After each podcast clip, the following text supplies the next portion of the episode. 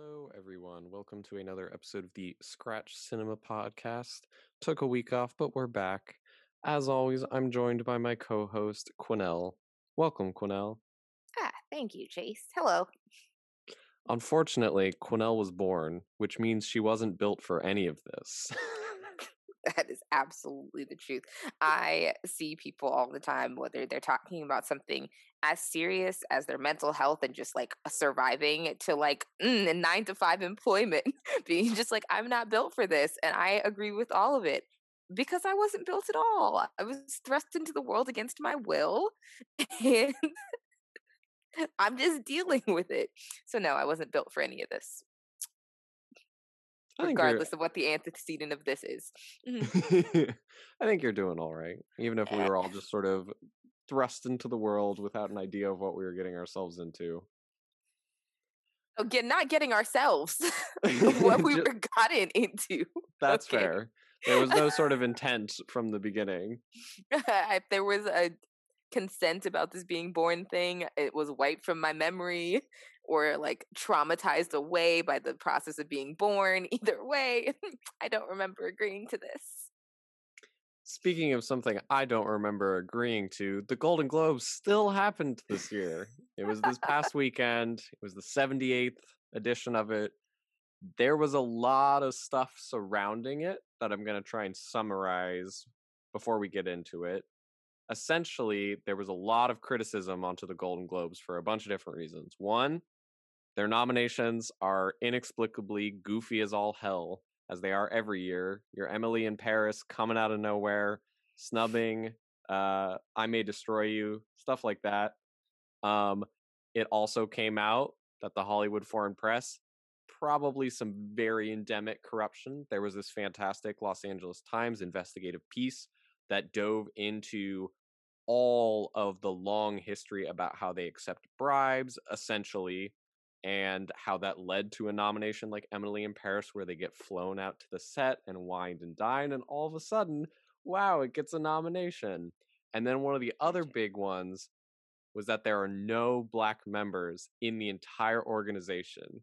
And it's just interesting because there was the Oscars so white controversy, and they did try and diversify their membership. But the Hollywood Foreign Press just sort of is like, nope, whatever.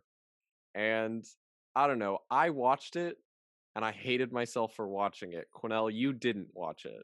Why did no, you I, not watch it? I did not watch it because I was not interested in seeing a bunch of celebrities do a Zoom call together. I didn't see the point of watching an event that people couldn't even go to. I just it didn't have any appeal for me. Uh, besides, uh, but there was one uh, pretty comedic moment that did find its way to Twitter. Chase, tell us about it. Well, that was Jason Sudeikis, who was the only person who understood the assignment and showed up to the Zoom call as we all wish we could in a sweatshirt, clearly, clearly baked out of his mind, just sort of hanging out. Don Cheadle was like, Gotta wrap it up, man. You're rambling.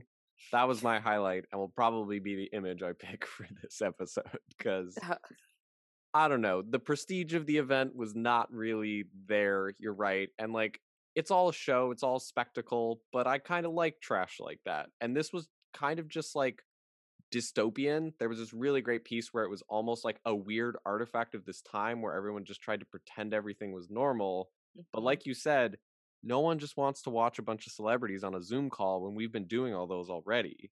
And you yeah. weren't alone. There was a 60% decline in viewership in every age demographic. And I normally don't care about that, but that is just like such a steep drop off that it, it would make studios be because the reason the Hollywood Foreign Press is able to like have all this clout is because a lot of people watch it. It's a big deal and not nearly as many people watched it. And we're still going to talk about some of the content of the things, but the show itself was just like uh. I'm not going to lie, the Golden Globes, no offense, but maybe some offense, are kind of the least entertaining to watch anyway. To right. begin with, they're right. not. They doesn't have the same sort of pomp and circumstance of the Oscars, which we know. I usually am like kind of impressed with the the sort of variety of people that they nominate as opposed to you know sort of oscars where you can kind of feel like oh, okay that's a shoe in um i feel like i like that things come out of the blue for the golden globes but i just don't i can't imagine wanting to see that. You didn't miss really anything. We're gonna give all the highlights of it. The main one being Jason Sudeikis, but when it comes to the the categories themselves, what did you want to talk about first in terms of what won, in terms of what didn't? What what was the the big takeaway that stuck out to you? Um, you know what? I'm going to start with the movies that I watched. there Go weren't a lot of them because honestly, how the heck was I supposed to know what was going to get nominated this year? And then when I saw the list, I was like, ah, that's a lot of movies I almost watched. Um, anywho, I was very pleased to see um the lead from I Care a Lot winning an award hmm because what is I her hate her name? face. I don't know. I do not. You you know I'm terrible with people's names to begin with. Um, she's got that blunt blonde haircut. What is her name? Tell us, Chase. No, you're gonna have to figure it out all on your own. It's Rosamund Pike. Rosamund Pike. oh. So wait, you're happy she won, but you hate her face? yeah, I, and that's why I'm happy she won. Um, Okay. I don't remember if I've seen her in a movie before. I probably have. hmm Um, she looked oddly familiar, but I really couldn't place her face. She was in David Fincher's Gone Girl. That was her big, big role. I Did you see watch it. that? Okay, well then, Um, then I don't even know. yeah, she just. I honestly, I think it might be uh 2005's Pride and Prejudice with Keira Knightley. hmm Uh, Is she in that? she is. Um, the point is that after watching this movie, I really hated her. Like I came to Oh, yeah. despise this character so thoroughly that when I, you know, I, I didn't watch the Golden Globes, but I did watch, you know, the highlights and photos on Instagram and Twitter, social media buzz while it was going on. And I saw her face and she was smiling, and I had this like gut reaction that was just angry. like pure pure disdain for this person and the fact that she managed to embody this character so boldly that i have a full-bodied hatred for her face i really felt that she deserved it because it was it's one of those things with a lot of people who play villains in movies you know they're doing their job well when you see them in the next movie and you already think they're going to be a villain you already dislike them and I just think that she did a phenomenal job, and I was really uh, happy to see her win, even though it, it still hurts me a little in my gut to see her smile. I was just surprised by it because I think she was good in the movie. I don't think it was her best performance by any means. And the weird thing about the Golden Globes is this is for best musical or comedy performance. And I think it should have gone to the actress from Borat's subsequent movie film. And I know that's a controversial choice, but I think that comedic performance was really underrated. And a lot of people praised it, but going up against, I guess, Sacha Baron Cohen as your co star, she brought a lot of like weird heart and like a different edge to the movie while also still doing a lot of like really out there kind of fearless situational stuff with Rudy Giuliani, that whole situation. And I, I liked Rosamund Pike. I didn't like the movie she was in as much. I think it kind of becomes a separate movie at a certain point when it becomes like a action thriller. But I don't know. I was yeah, bummed I- it wasn't a Borat subsequent movie film win. I will say, I do think it's odd that I Care a Lot was even considered a comedy. Yeah, it it wasn't ha ha funny. No. It wasn't. It wasn't. I don't. Didn't find it funny really at all at any I think there were moments that were inviting dark humor in how it was I- constructed. It was very like snappy and kind of like airy at times, where it was like, "Oh, we're just like stealing all these people's money, isn't it fun?" I guess. honestly, with the exception of Peter Dinklage's haircut, I didn't find any of it funny. I think Peter Dinklage was funny. He was always eating donuts and always like having smoothies. And like he would get really angry and throw the smoothie and like his energy was like he was he was very on the edge of his temper all the time and that made it it kind of felt like he knew that he was in a comedy. Oh yeah, but it also understood. felt like no one else understood that there was a comedy going on. And for the most part, it was just like really terrifying. yeah, it's a scary prospect. I didn't see Borat's subsequent movie film. I would recommend watching it because it very much felt like it uh, a movie for a new time. It it it it adjusted as Sacha Baron Cohen's worldview has changed as well. and I think it it still works. And it wasn't the same humor for some people. It didn't quite do as much like out there things, but I still think there was like an edge to it that I thought was interesting. Not edgy, because I think that can be sometimes grating, but there was a little bit more that was pointed in the humor that he was using and more outrightly critical of certain aspects of misinformation and the spread of propaganda online that can very seriously damage the fundamental cores of democracy. And that's why he wanted to release it before the election. So I think there's a lot going on, and a lot is due to the performances. And so I was bummed. What what was the next thing you wanted to to talk about? Oh well, I guess I wanted to talk about you know Andra Day winning for the United States versus Billie Holiday. Mm-hmm. Um, that movie was I don't want to say terrible. So it, wasn't, wasn't great. terrible, but I she felt, was the best part of it. she, well, I think the performances were good. I really didn't feel like anybody, you know, spoiled it with poor acting or anything. It just felt like, you know, okay. So I read sort of a um interview with Andra Day, sort of, and she was talking about how hard she had to work to convince um to convince the director, you know, I'm bad with people's names, but to convince them to let her play this character because mm-hmm. she's a singer and she mm-hmm. had no previous acting experience, which mm-hmm. is very impressive. She did a wonderful job, but at the same time, I feel like the budget of this film expected her to fail because yeah. half of the film is montage. Like And she's half. not in it all the time, too. It's montage without her really being present. And yeah. that's what was weird it's like very like clips of her eating in a restaurant and newspaper headlines and the first time they do it it feels kind of important but by like the fourth time that we're looking at a montage of fake historical photos of them standing in front of a bus i'm like okay mm. you mm-hmm. all are wasting time and you have this amazing asset like she's doing a fantastic job everyone here is acting their butts off mm-hmm. and the directing and the writing just fell short it was yeah. it was bad. It was immensely disappointing. And so it's always that weird thing of you give an award for specific parts of the movie, and I think she was good. She was amazing.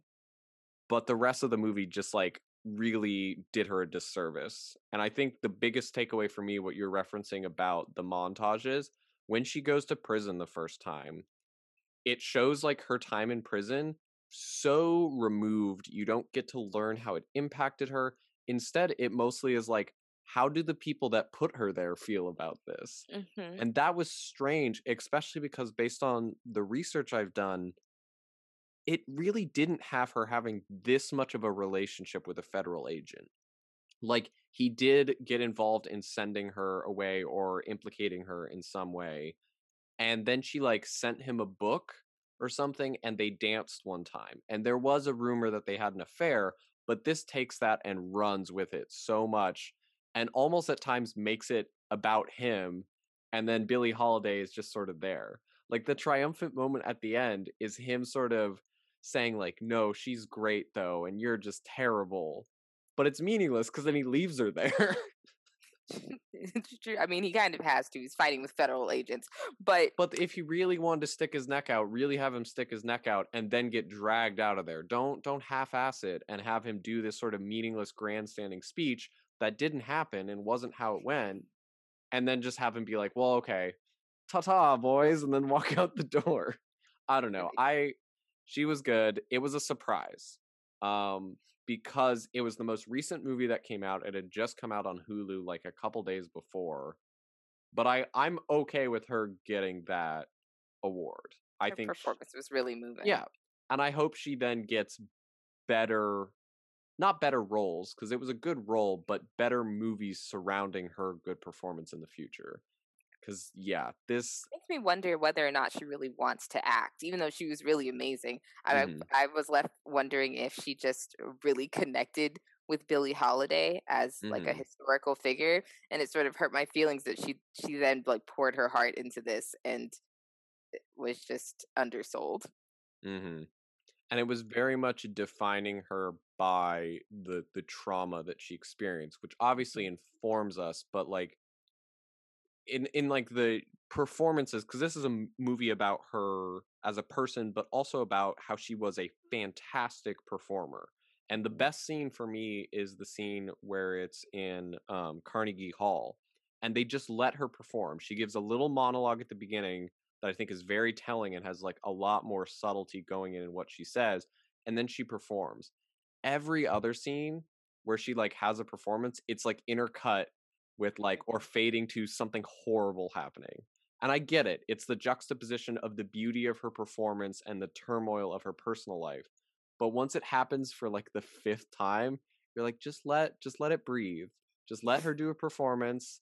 There's there's sometimes just a simplicity in letting her command the stage. Oh no, we have to see some like really terrible thing happen just so we don't forget there also is horrible stuff going on in her life. I think there would have been more poetry and beauty in letting her have those moments and then it be undercut later, not literally mid performance, keep interrupting the scene that's happening. It didn't feel like it had the confidence in itself, which it oh, should. Okay. She was good.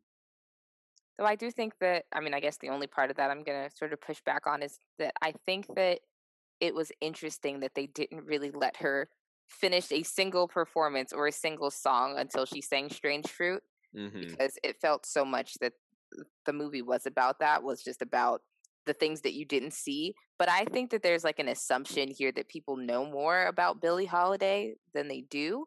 Mm-hmm. So this idea that oh, okay, here's all the glitz and glamour that you usually see, but right. here's the rest. And it's like, but actually, people don't usually see the first part. And I think for me, the most the thing that stood out the most about that is that in the flashback when she's a child, you know, obviously she was born Eleanora, and they just never address that ever. It's so, and I know that's yeah. such a small detail, but it's so strange to me that she has this journey of taking on different names. Um, mm-hmm. and they just never discuss it. And there's even a moment at the end where they they ask her to state her name for the record, mm-hmm. and she mm-hmm. states her name is Billie Holiday, and it feels kind of odd, kind of like there's a statement there, but they never discussed the way that her identity could be linked to her name. I just feel like there were a lot of missed opportunities. I would completely agree um, with you saying that um, it just didn't have the confidence in itself at all. You know why they couldn't explore more about her identity and name and past history? It's because they had to have all those scenes with the journalist Leslie Jordan, which was so weird that they started the movie with that because I I wasn't sure what the tone of it was. It was obviously that he was like disconnected and like kind of like a a I don't want to say trashy, but he was an entertainment sort of gossip esque journalist. That's what it mm-hmm. felt like. And she obviously was like really not feeling the interview, but it they do it a lot. They keep going back to it, and I'm like, he isn't real based on anything I've found. So they chose mm-hmm. this to be the framing device that we like get introduced in the movie. We revisit it a couple more times and then it's just gone. Yeah. So it just felt like a waste. I mean, that's another one of those parts that makes me feel like they thought that, oh, you already know all of this because he sort of comes in with this character, comes in as this character who's like, we know the glitzy, glamorous Billie Holiday, and you're going to tell us about her, aren't you? And she's like, no, I'm actually going to talk about suffering. but but then but then nice leave him behind. We don't need to see it keep coming yeah, back where he's so like many times. Yeah. And it, it it just was I'm not sure if I meant to be like laughing at his performance and it might be that I'm just more familiar with like the small clips online of Leslie Jordan and some of the things he said, but I don't know. It was just it was an unfortunate missed opportunity and yeah, I will say that I um really appreciated the supporting characters. Mm-hmm. I like that they were able to do so much with uh, so, so much what with so little, so much telling of the story going on from you know her her friends and her stylist and mm-hmm. his clearly openly gay personality, which he realizes just everything that they're doing with their lives right now feels dangerous down to who he's openly being um and her you know, a relationship with a woman. It was really there was just so much that they could have worked with, and instead, I got montages of freeze frames. Cool, cool. And the interesting thing about the stylist is he has one of the the more interesting thematic uh, ideas that he gets to say, which is when it's the diner when she's incarcerated and he's there with the federal agent, and he tells the federal agent that him sending her away is only hurting her more when her drug addiction was primarily hurting herself. So his actions, despite how much he tries to rationalize it about cleaning up the community and like getting drugs off the street, only was like hurting her more when she was already hurting herself. And it clearly has an impact on him, but it it never really goes beyond that. But like his delivery and the way he conveys that message is really interesting and good. And then it's just I don't know, like we don't really know what happens to him. Uh, he feels yeah. bad. It, it ended weirdly similarly to to the end of um Judas and the Black Messiah. Mm-hmm. But Judas um, and the Black Messiah is much better. I mean, it is much better. It just seemed it's one of those odd movies that seemed like it was supposed to be about one person, but turned out to be about this other supporting character who was there for like a little while in their lives. Mm-hmm. Um, which is interesting. Uh, I guess moving on to Judas and the Black Messiah, um, that Daniel Kaluuya, Kaluuya won for a supporting role. Yeah, it's it's weird, but it makes sense because he's not he is not the main character. Not the movie's not about him. Uh, I would say about, it's about him because it's the impact the he has character. on other people, even if it's not the main character. It's all centered around his charisma and aspirations and vision for a world that he wanted to make better. And all of these people surrounding him either were buying into it and fully on board and wanting to align themselves with this purpose, or they were trying to destroy him.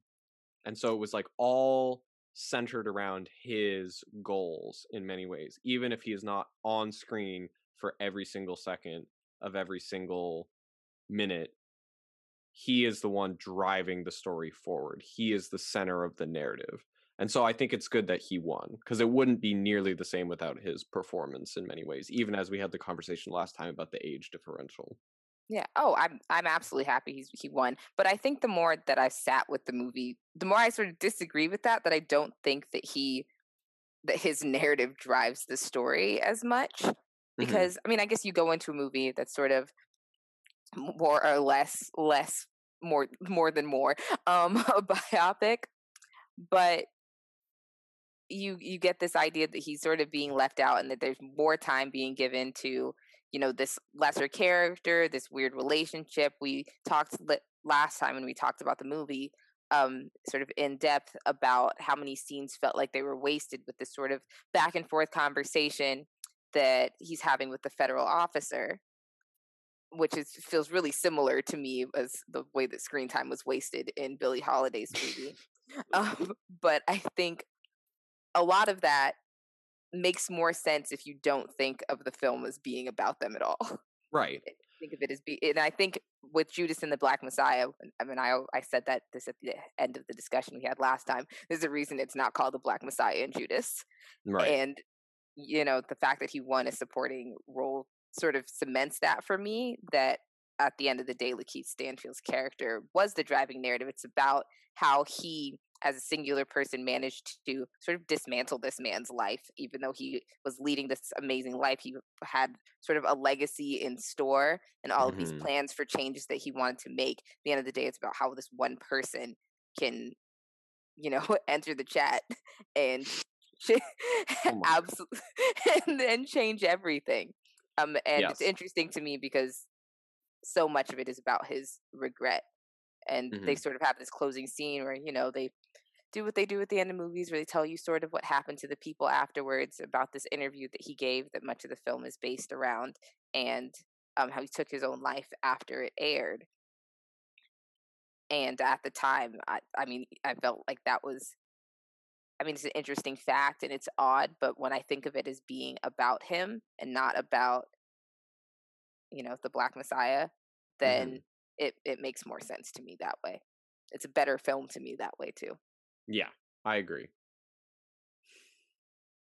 I don't know. I, I think he probably has it on lock, not to get too predictive, but I think he probably has it on lock for the best supporting actor at the Oscars. I I I just couldn't imagine anyone sort of getting close. My second choice might be I don't know. As long as it's not Jared Leto. That's that's the main one. That was my biggest worry. That would have been worst case scenario of of what could have happened. But I think he's probably got it on lock. Um and I don't you didn't see it. I don't know if you saw it after. He was the one who they had a technical glitch where he was like starting talking and like very passionate, but he was already on mute. And that was the first award of the night. So it was off to a great start. It was really funny. He responded to it well. Like he was playful afterwards. Um, but oh, it was man, it was call of a moment. yeah, it was great. It. uh, what would you like to talk about next? Uh, Europe, your choice. Europe, okay. I would like to talk about Minari and it winning for a category that I'm glad it won for, but that is really strange in how it's created for best motion picture foreign language. And it's this weird feeling of being happy that it won, but also it just being confusing why it was in this category. Because, yes, they do not speak English for the majority of the movie, they speak Korean. But there is no set language to the United States. There's no establishment that that is what it is to be an American. There are plenty of other languages that people speak. It was shot in America about the American experience, being an immigrant trying to like achieve that elusive American dream and like really trying to delve deep into who that is actually for. And it wasn't considered for Best Picture. And that sucks because then it also means that all the other movies that were competing against it don't get the same exposure that they could have if they had had a chance to compete for this and this had been competing in just the Best Picture category. I don't know, because awards don't matter except that they grant exposure to underseen films or creators or directors or writers that make great work. And this is a way to then kind of either launch their career or begin to make more interesting projects. So that's why I care. And I don't know. It was very good. I don't think you've seen it yet, so I don't want to to talk about it too much, but it's it's very good. And yeah, I'm glad it won. I thought his speech was very good because he did the director's speech did pay reference to the fact that it was, I think, miscategorized. But yeah, plenty of other good movies in that category too. But I, I am thinking that was the best one to win, and it could have competed, I think, against any of the films in the in the best picture category as well. What what other ones would you want to talk about, or do you want me to do another one? Uh, yeah, do another one. The one I was the most upset about in a different way. Oof. Okay, so I don't hate the trial of the Chicago Seven. I don't. But I don't think it is the best screenplay. I don't. Um, I don't think it's the best directed. I think it's very all over the place, and I think it's Aaron Sorkin's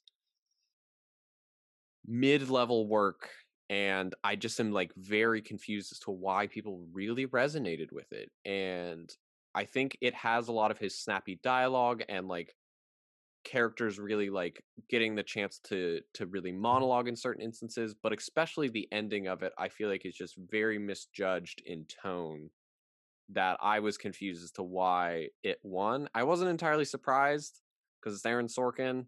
Again, some of this is like people not even watching the things that they vote for, but I I think it was a a bad choice per se and I I don't like all of the other choices either. I thought Mank was also mid-level and probably not as interesting as it could have been even though there's this interesting thread throughout it about the power of cinema and how it can be used for nefarious purposes to like undercut social reforms in interesting ways.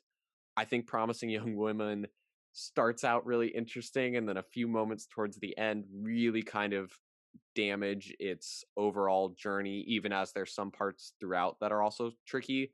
But I think I would have preferred both of those to the trial of the Chicago Seven. That's that's what's weird about it. I don't know. We'll see what the Oscars are, but I I was disappointed with that category. That might have been not the most disappointing one, but but probably probably the top for for me when it comes to to disappointing. Besides I'm not gonna dump too much on the crown, but I think it was weird how the crown won so many. It felt things. like a lot. It it won best supporting actress, uh, for television, which was uh, is it Gillian or Gillian? I think it's Gillian Anderson mm-hmm. as Margaret Thatcher. It won. Josh O'Connor was the winner for I think the best supporting actor in a tel or no, just best actor in a television series. And I really like him, but I don't know. There's other great performances and shows out there, and in a world where like I May Destroy You is not in it, I don't mm-hmm. know. I was just really sour on all of the television categories.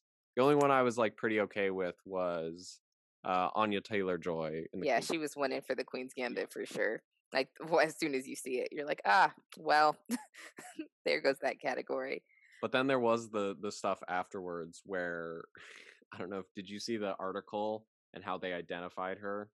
I'm not gonna mm. delve too much on the outlet because I don't want to like go after any specific person that was writing for them, but they identified her as like the first woman of color to win in this category which is not correct. And it's not what she has talked about as her identity. This is a harm that comes from just identifying anybody who is foreign as a person of color. First yeah. of all, yeah, um, people who are white in the country that when they come where they come from don't come to America and become of color. This just needs to be fixed. But as it is, that is definitely how a lot of people see it. Um, and you know, she is Latina but at the end of the day part of the reason that she doesn't self-identify that way well isn't so much that she doesn't see herself as latina and she has said that she sees herself as white but more specifically that she presents as white and so she has no interest in going after roles what that are designed for latina people that would give more exposure to people who are i mean in some ways limited but are limited to a different category than she is. that she she can audition for roles that you know are meant for white women because she is a white woman. So it, it's it's kind of complicated because she is Latina and she does identify that way, but saying that she is of color because she's Latin doesn't really or speaks sense. Spanish like that. Yeah, or Hispanic, like yeah. Spaniards who are, are Hispanic but not Latinos and not and they not people of color and it it's just rather muddled these days. It was just the wrong term and it i feel like just uh, uh, and maybe this is an argument for why we need copy editors as like another layer of people to look over things and how important that is because someone should have caught that. So it's not just the responsibility of the person writing it because they very well could have without thinking put things together. It's not an excuse, but you would hope that there's multiple layers of people to make sure something like that doesn't get published and then sit there for at least an hour before somebody changes it. It's true. It was uh, uh, unfortunate. Definitely. I also think that it's possible. It. It's possible that like nobody caught it because they really believed that that was appropriate. I guess that's my concern. Is I definitely do know some people who are white and um, Latino or Latina or Latinx, and they uh, identify as people of color in America, and that becomes really complicated. But, but here's the thing: she doesn't, though. So oh. I don't even know where they were getting it from. That's oh, that's, but that's what I'm saying. That if they think consider all people who are Latino or Latina or Latinx to be people of color, that's where it becomes a problem because like this person is telling you that that's not true but you already have this broad definition that suits you. And if you would start talking about this then you have to start talking about the fact that not all of these people are people of color and who is and who isn't and not everybody wants to even get into that. It is just easier for it to be everybody who's not white and american or white and european is a person of color and that's not really the truth but it's easier than the truth for a lot of people. Yeah. You're right. What would you like to talk about next? Because that I we've we've go you can go listen to our episode about uh the Queen's Gambit and all the the chess goings on. Yeah, and I love Anya Taylor Joy. I think she does a wonderful job with her big eyes, and that she should stay redhead for a lot of movies. she should keep doing that because that is such a vibe for her. I'm sure she'll immediately change her hair back because you know she doesn't want to be typecast, but she she could be for a while. It could be fun. Mm-hmm. Um, we could talk about Nomadland. Okay. Which I did recently watch this movie. Mm-hmm. And in the first three minutes, I said, This definitely feels like a movie that Chase would like. So tell us why you like Nomadland. I liked Nomadland because I'm a big fan of Chloe Zhao, who also won for Best Director, which was, I think, the correct choice. Um, the way everything is constructed, I think, is visually fantastic. There's been some criticism of Nomadland. I buy into it because I think even if it is not sort of always explicit in criticizing the fundamental structural problems that have led to people because obviously some people choose to live this life but many have been forced into it i think it is very about their deeply felt struggles and choices and there's been a lot of conversation about whether frances mcdormand should have been the character whether it should have been like her previous movies where she cast non-professional actors and basically had them play versions of their real life I think the fact that Frances McDormand oftentimes will just sort of be listening to people mm-hmm. around the fire telling their stories is an acknowledgement that she knows that too. Absolutely. And I think it worked. I think it was very interesting. I thought it was very free flowing where she'll just show up in different jobs from time to time where you don't really get a full explanation of how she got there or why she is there.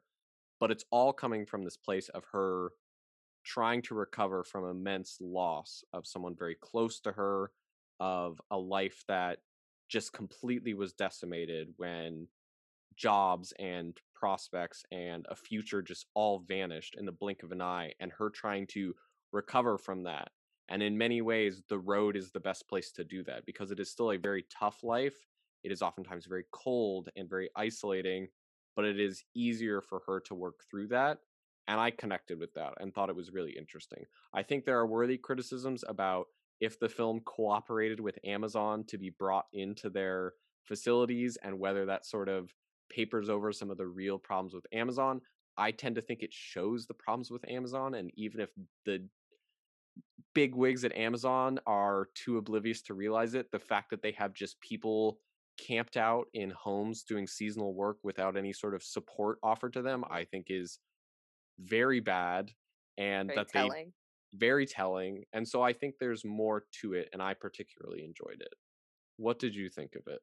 I also really appreciated Nomadland. I I completely agree with you about the ways in which these sort of stories that are being told by people that I'm not confident are all actors. A lot um, of them are, aren't. Yeah, are just sort of weaved in as they tell, you know, how they got there and where they are and where they're headed really and what this sort of lifestyle means for them, not just sort of in this moment or or just trying to take care of themselves. So there are moments like that, um, but also what it means for them philosophically, because it feels like a lot of people have that sort of drive. Um, I appreciate the way that it's used as foreshadowing on a director's note. Mm-hmm. I think mm-hmm. there are a lot of really lovely foreshadowing moments that are told by people in a very casual way is sort of mentioning. So that there's a, a person at the beginning who's talking about their tattoos, and the one that's sort of focused on the last one that they say is really meaningful to them is asking about home and whether or not it's something that's carried with you. In that first mm-hmm. moment, I was like, "Oh wow, that's that's just going to speak to the rest of the film." And I'm a big road trip person. I don't know if you guys know this, but I've been across the country at least six times, maybe mm-hmm. more. I'm not going to count right now, but a lot of times. And it's really, it was really fun to sort of sit um, with my boyfriend and sort of talk about the locations that we recognize because there are some that I I saw and immediately I knew I'd been there. It's mm-hmm. like, oh, where is that on the road? I have photos from there. I'm looking through my pictures trying to find the exact location.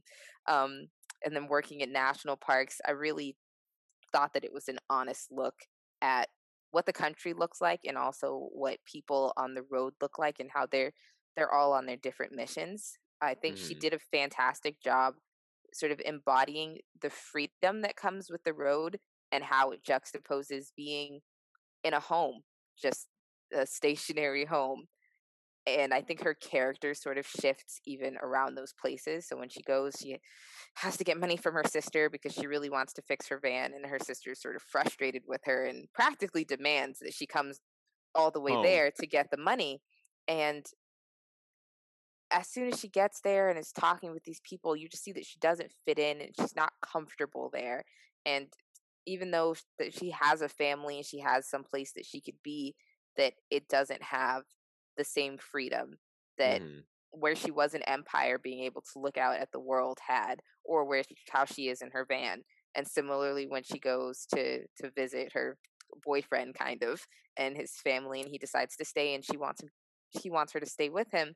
She just sort of feels trapped there, and it's interesting to me because those moments, sort of, especially with her boyfriend, that they're they're on the road, they're seeing different things, they're visiting parks and standing on rocks. She has almost like a childlike demeanor the way she mm-hmm. sort of waves with her her wrist limp or the way that she like you know feigns being frightened of this snake and you know it's sort of real but also just childlike in every way and i just thought that she did a phenomenal job sort of bringing all of those elements together as an actress she was a great choice. Mm-hmm. the one thing i will say that I've always tried to like be reflective on is do I think the movie is sort of uh, poverty tourism where you can view this like lifestyle from like a safe distance but like sort of just be like see like the triumph of the human spirit they're all fine and then you sort of leave and feel good about it? To me i didn't leave this movie feeling good. I ended up feeling very very sad and a sense of loss over it that there is this immense strength that they have but it is still that they have to. And the the scene you were referencing where she goes home to her sister it's it's been used in all the trailers where it's like her sister refers to her as like the next great american pioneer but her reaction to that i think complicates that because yes there is this freedom that comes with this but it's not without a cost. There is a personal burden that comes with it. It's it's physical in that they don't have access to the same health care and benefits and some of them their social security is not enough to cover their living expenses and i think that is something that is important to like remember in the context that there's this immense beauty and freedom and joy that these people have carved out for themselves but there still is this more complicated aspect of loss and tragedy that is constantly in battle back and forth. And that's what I think makes it morally complex and, and really interesting to reflect on. Um, it's really odd for them to use that sort of clip for the trailer because yeah, when you're watching the movie, that when her sister says this, eh, I don't think that her the character is actually trying to say that. I think she's trying to defend her. Yeah, because it's sort of this awkward moment where she's just calling out these real estate agents for selling people homes that they can't afford for being and being the the harbingers of the collapse yeah absolutely and more than anything she's she's attacking their lifestyle and talking about the way that it, indirectly causes all of these other hardships that she's witnessed up close and personally and mm-hmm. that they mm-hmm. get to be distanced from in their literal ivory tower and I so I I do think that's really interesting, and it's not.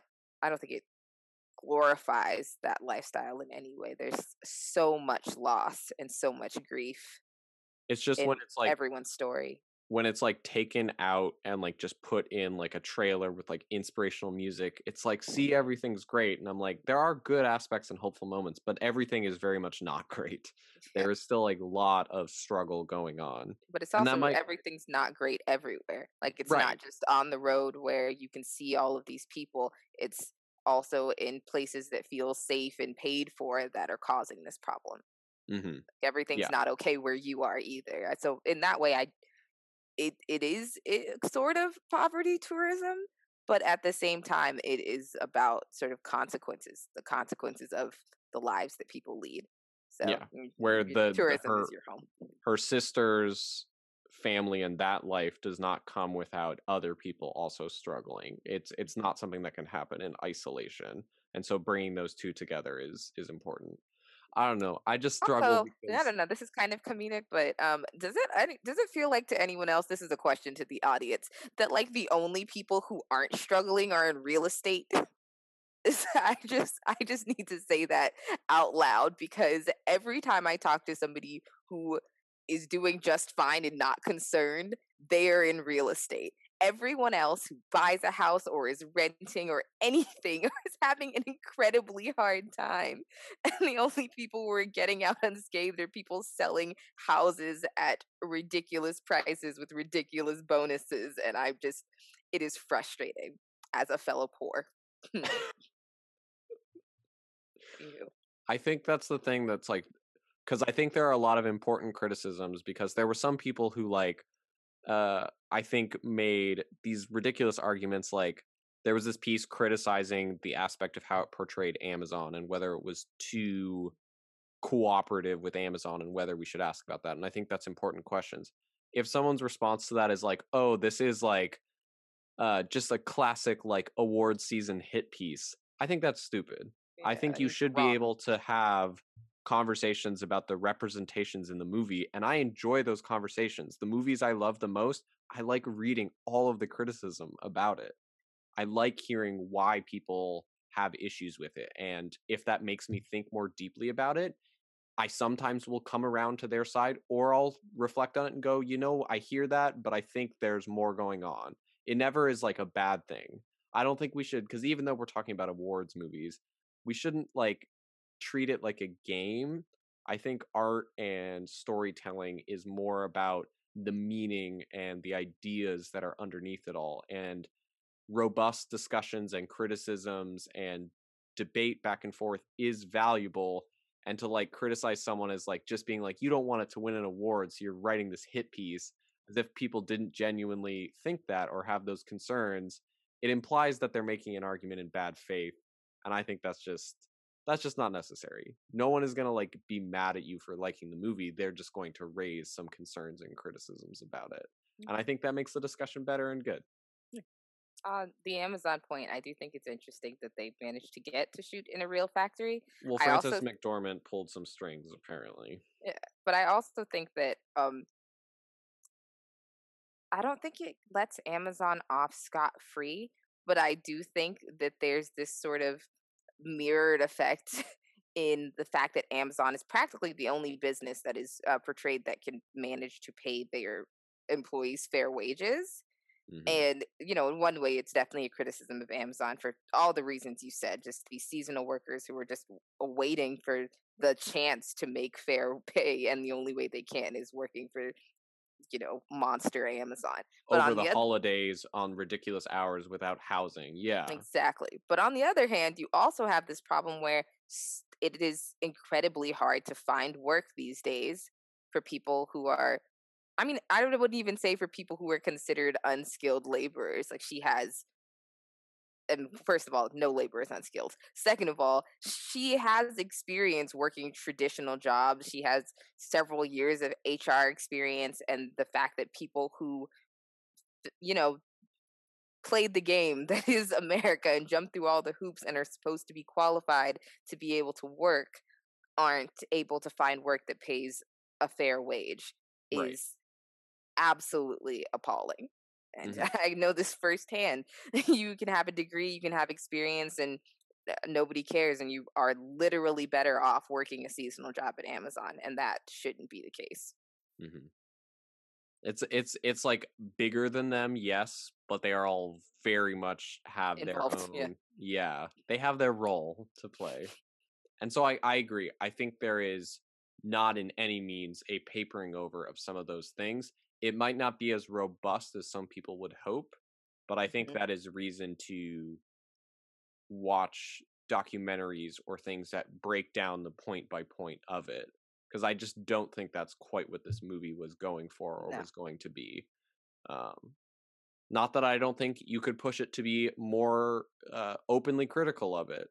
Um, I know I'd read an interview where Chloe Zhao said she didn't want this to just be a documentary that offers a criticism of American capitalism. She wanted it to be a character driven story. And I think she didn't say it isn't a a criticism of those things, it's even if it's a little that. more subtle. Yeah, it's it's broader than that. Um, and I think at the end of it, I especially with like the final shots with her just looking at like the devastation of a ghost town that was her former life, mm-hmm. I think makes that impossible to to not come away feeling something from that. Um, uh, also, this movie gave me baby fever. And, oh boy, why? Um, Oh, because of the baby towards the no, end. No, there are two scenes. There's the baby. Yeah, there's the baby scene. Actually, the baby wasn't incredibly charming. Terrible choice. anyway, it was not the cutest baby, but it was, it was fine. It's a fine baby. Whatever. He was babying. Whatever. Point is, there's this really depressing moment. I don't mean to you know what? No, I'm not going to defend this. So just you know, don't don't take it personally to anybody who doesn't want kids. This isn't about you. Um, this is about the fact that she has this moment where she's talking about why she stayed in Empire for so long. And when mm-hmm. her sister asks her, she is not answering this question. She's like, I never got why you stayed in that stupid town. And she's just not telling him about this. But when she starts talking to that older man who lost his son, um, she tells him that because they didn't have any kids, that when her husband died, it felt like if she left, that there was just going to be nothing left of him. It was going to be like he never existed. And it just broke my heart. mm-hmm. Not that I felt like, oh, they should have had children, but just this idea that you can really build a life with somebody. And if you don't basically create a human, that you could just lose them and not have anything of them. Mm-hmm. You know, that presumably their parents aren't alive, but you know you can just not see them every day and when you mm-hmm. have kids you do kind of get to see them every day. There's a remnant of who they were. Yeah you see you see bits of their personality and bits of you know their literal face in a child and it really made me it made me really sad. My mom has this thing where she calls um her kids and her grandkids her immortality which we all think is very cheesy um but she really feels this way that like you know that our generational lines will keep her from really passing away. And we think it's silly, but when she put it in that sort of frame in the film, I really understood sort of the gravity of that and what mom really means by that. Mm-hmm. It made me very sad and gave me baby fever. I want to kind of jump off of that a little bit and it's it's similarly sad but it, it was a moment that i had wanted to recognize that i thought was genuinely amongst kind of all the shallowness of it like a real emotional human moment chadwick boseman won for ma rainey's black bottom mm-hmm. and he obviously died suddenly way too soon and the the moment when his wife uh Taylor accepted his award on his behalf and spoke very openly in a way that requires a real strength, but also just a real compassion for all the people that obviously connected with him. And she shared a lot of him with people because, in many ways, she didn't have to do that Mm-hmm. and it probably was difficult to do that but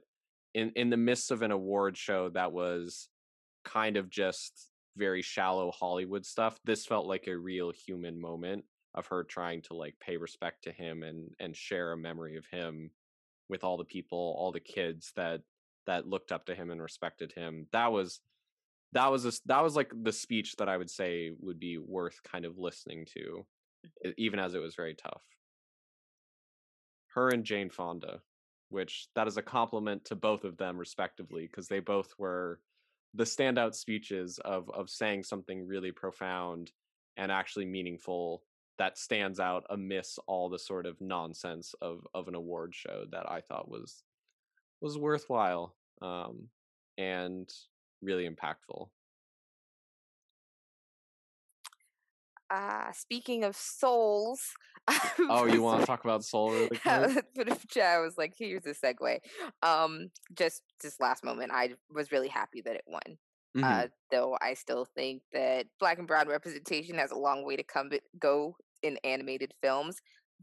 I think that Soul was so fun to watch, just sort of walking through this man's life. Mm-hmm. Uh, of course, it gets kind of ridiculous and uh, maybe a little offensive if you're touchy.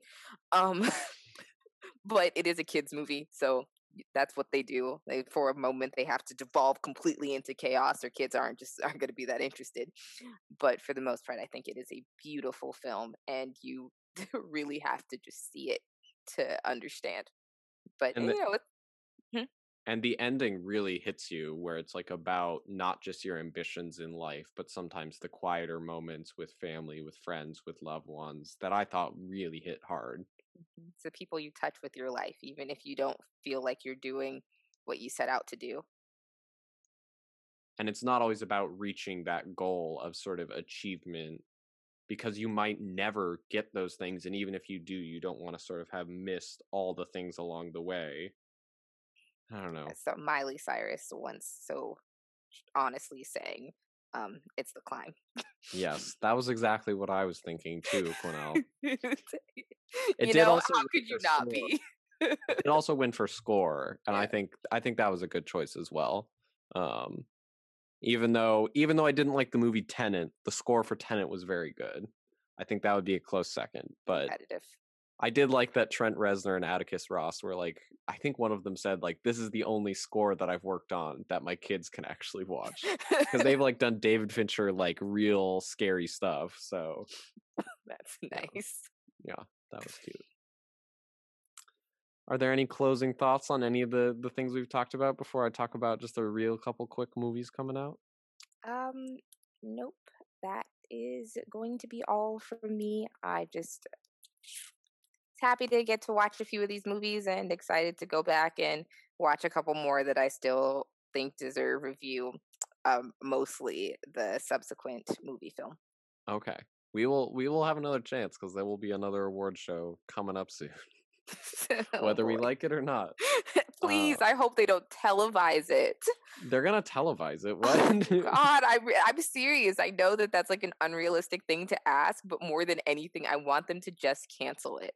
I would rather watch a slow montage of everybody's Instagram photos in the dress they wanted to wear to the score from best from from best score just just that and the score eh, that one and that that would be fine with me because there's no way this is going to be good. Okay. New movies. In a world of new releases, it can be difficult to find out what is good and what isn't.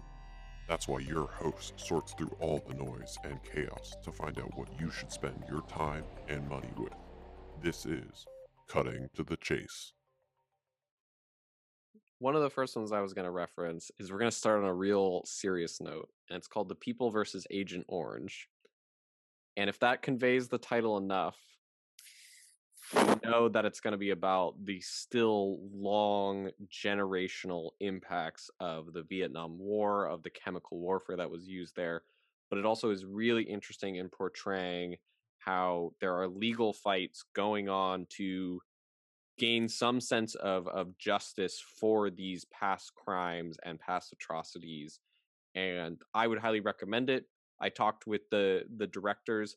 I think it is a little bit all over the place at sometimes, but I think the intentions behind it and the information provided draws together all these different groups of people from the Pacific Northwest to, to France to Vietnam that are all trying to bring greater attention to this issue that is still impacting people's lives.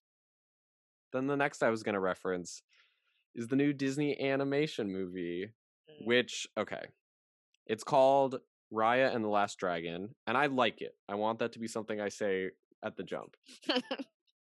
it is very much a we have to go to a place to get a piece of a dragon gem, to go to this place, to go to this place, and it's like plot conveniences, and it's quite literally the journey was the friends we made along the way. It's a kids movie. It is a kids movie. And here's the thing. Uh, to praise it, I think there's a deeper reflection on the nature of humanity and our own internal capacity for self destruction and evil because it is about these different groups of people that are all fighting amongst themselves and oftentimes causing their own discontent. The the setting off of the apocalyptic world is their initial inability to work together and a betrayal that happens. And so kind of building back from that is interesting I think it still is particularly conventional in some aspects. I think some of the humor doesn't always work particularly well, even as I like Awkwafina quite a bit. I think her shtick kind of starts to get a little bit too much. I think they could have balanced it a little better with her emotional performance as the dragon that feels naive but is still trusting of a world, but only because she has been vanished from it for potentially generations. But I thought it was very good. I think it's not going to be one that quite has the same lasting power, but I think there's a lot of interesting things going on in it that made me still be engaged with it, even if I almost wish the ending was less spectacle and more substance. It's a very beautiful spectacle. All of the individual places that she goes to are very distinct and interestingly animated and with their own sort of layout and design. All of that stuff is really interesting. I just was like hoping that it could have taken that little extra leap, but that little extra leap might have been a little bit too I don't want to say courageous, but a little bit too risky and it might have still been trying to be a little risk averse because it's about making that money a little bit. That's kind of what it felt like. It was like we got to still be the same formula that's the tried and true thing that then inoculates us in this ball of nostalgia that then people will just cuddle up with and watch and buy all our merchandise and all the toys. I'm a little. It's wild that they're still selling nostalgia because you can sell things to real children now. But I know, but it's like it's like following the similar beats. I know it's just so strange to me that they do that because the kids don't know the beats. You could write but their parents beats. do. They want to get their parents to watch it as well. And there's like one or two jokes that for parents I thought were like pretty good, but yeah. I just think that that's still interesting to fit a mold that already works, but you could make new molds. But yeah, I get it. Um, on the other hand, really excited about uh all of the great representation that's in this movie. Stoked for that. Just had to say it, and also um, also excited for Alan Tudyk. Is that how you say his last name? Yeah, he's not. He, he is a voice actor in it, but he's like just making noises. I just happy he's in it. I don't know why he's in there, but I used to watch him on he's, Dollhouse, and I was very pleased with it. He's the animal sidekick. of course, he is. Dollhouse and Firefly and A Knight's Tale. Really excited about just hearing him his weird noises. Love Kelly Marie Tran. Don't know how Awkwafina landed this gig, but I'm really happy for her. Right. I just I'm excited. Benedict Wong, just Sandra Oh, just a lot of great representation. All the voice acting is is pretty solid because I think voice acting performances is a different performance than just acting, and sometimes casting mm-hmm. actors can just be like, well, we want a big name, but I think everyone commits fully to their voice acting. I really do, and I think that's what made it interesting. Um, and I think the the visual design is very cool. I like the opening scenes where she's just riding along through this desert and it's just vast and it's been like i think at least 6 years of her just like seeking this out. I almost wanted to know more about that past because then it very quickly is like oh and then we got to go to the place and go to the thing and it felt very like plotted out where it's like boop boop boop boop. I i know that's asking too much but you remember WALL-E where it's just him like in his oh, little thing? true. yeah they I mean, had, we didn't get that much of him doing that either, but I know, but there was something. I felt like there, there could have been some more grappling with some of those ideas, but it's okay. The last one I was going to reference is this documentary called Stray, which is about partially as an entry point the stray dogs of Istanbul because essentially it's that all of these dogs at one point were being rounded up to either be euthanized or just taken off the streets but the people were opposed to that and so now there's no restrictions on them. They are not allowed to be taken off the streets so they just roam free but it's not really about just the dogs because i think it's been like you'll drool over this movie or like weird puns and it's like let's get the dog lovers in. It's about the dogs being an entry point into looking at the people who are also oftentimes the outcasts of their own society. There's this group of children that are living in an abandoned building and are trying to reflect on what they're going to do there and you sort of just get to sit and listen with them and a dog is just going to sit there and not really do anything but you're going to be there with them and hear what they're going through hear their perspective. You see small glimpses of protests and people reflecting on their futures and what their lives will be like and i think there's a lot of interesting stuff going on in there and that's what made it more than just about let's put a camera in a dog's face and see what they do for an hour or more. There, there's a real interesting kind of emotional, sociological study that's happening, even as it's not really a talking head documentary where they explain everything that's going on. You just are experiencing it with the people. You are in the streets with them, roaming around, just kind of learning things. And I thought that was very interesting. on that note, thanks everyone for for joining us. Thanks Quinelle as always. That that was fun. We just talked about a whole bunch of stuff. it was, and I hope you all enjoyed it. Uh, thank you for listening to us and hearing us, and we will talk to you next week. Bye all. Bye.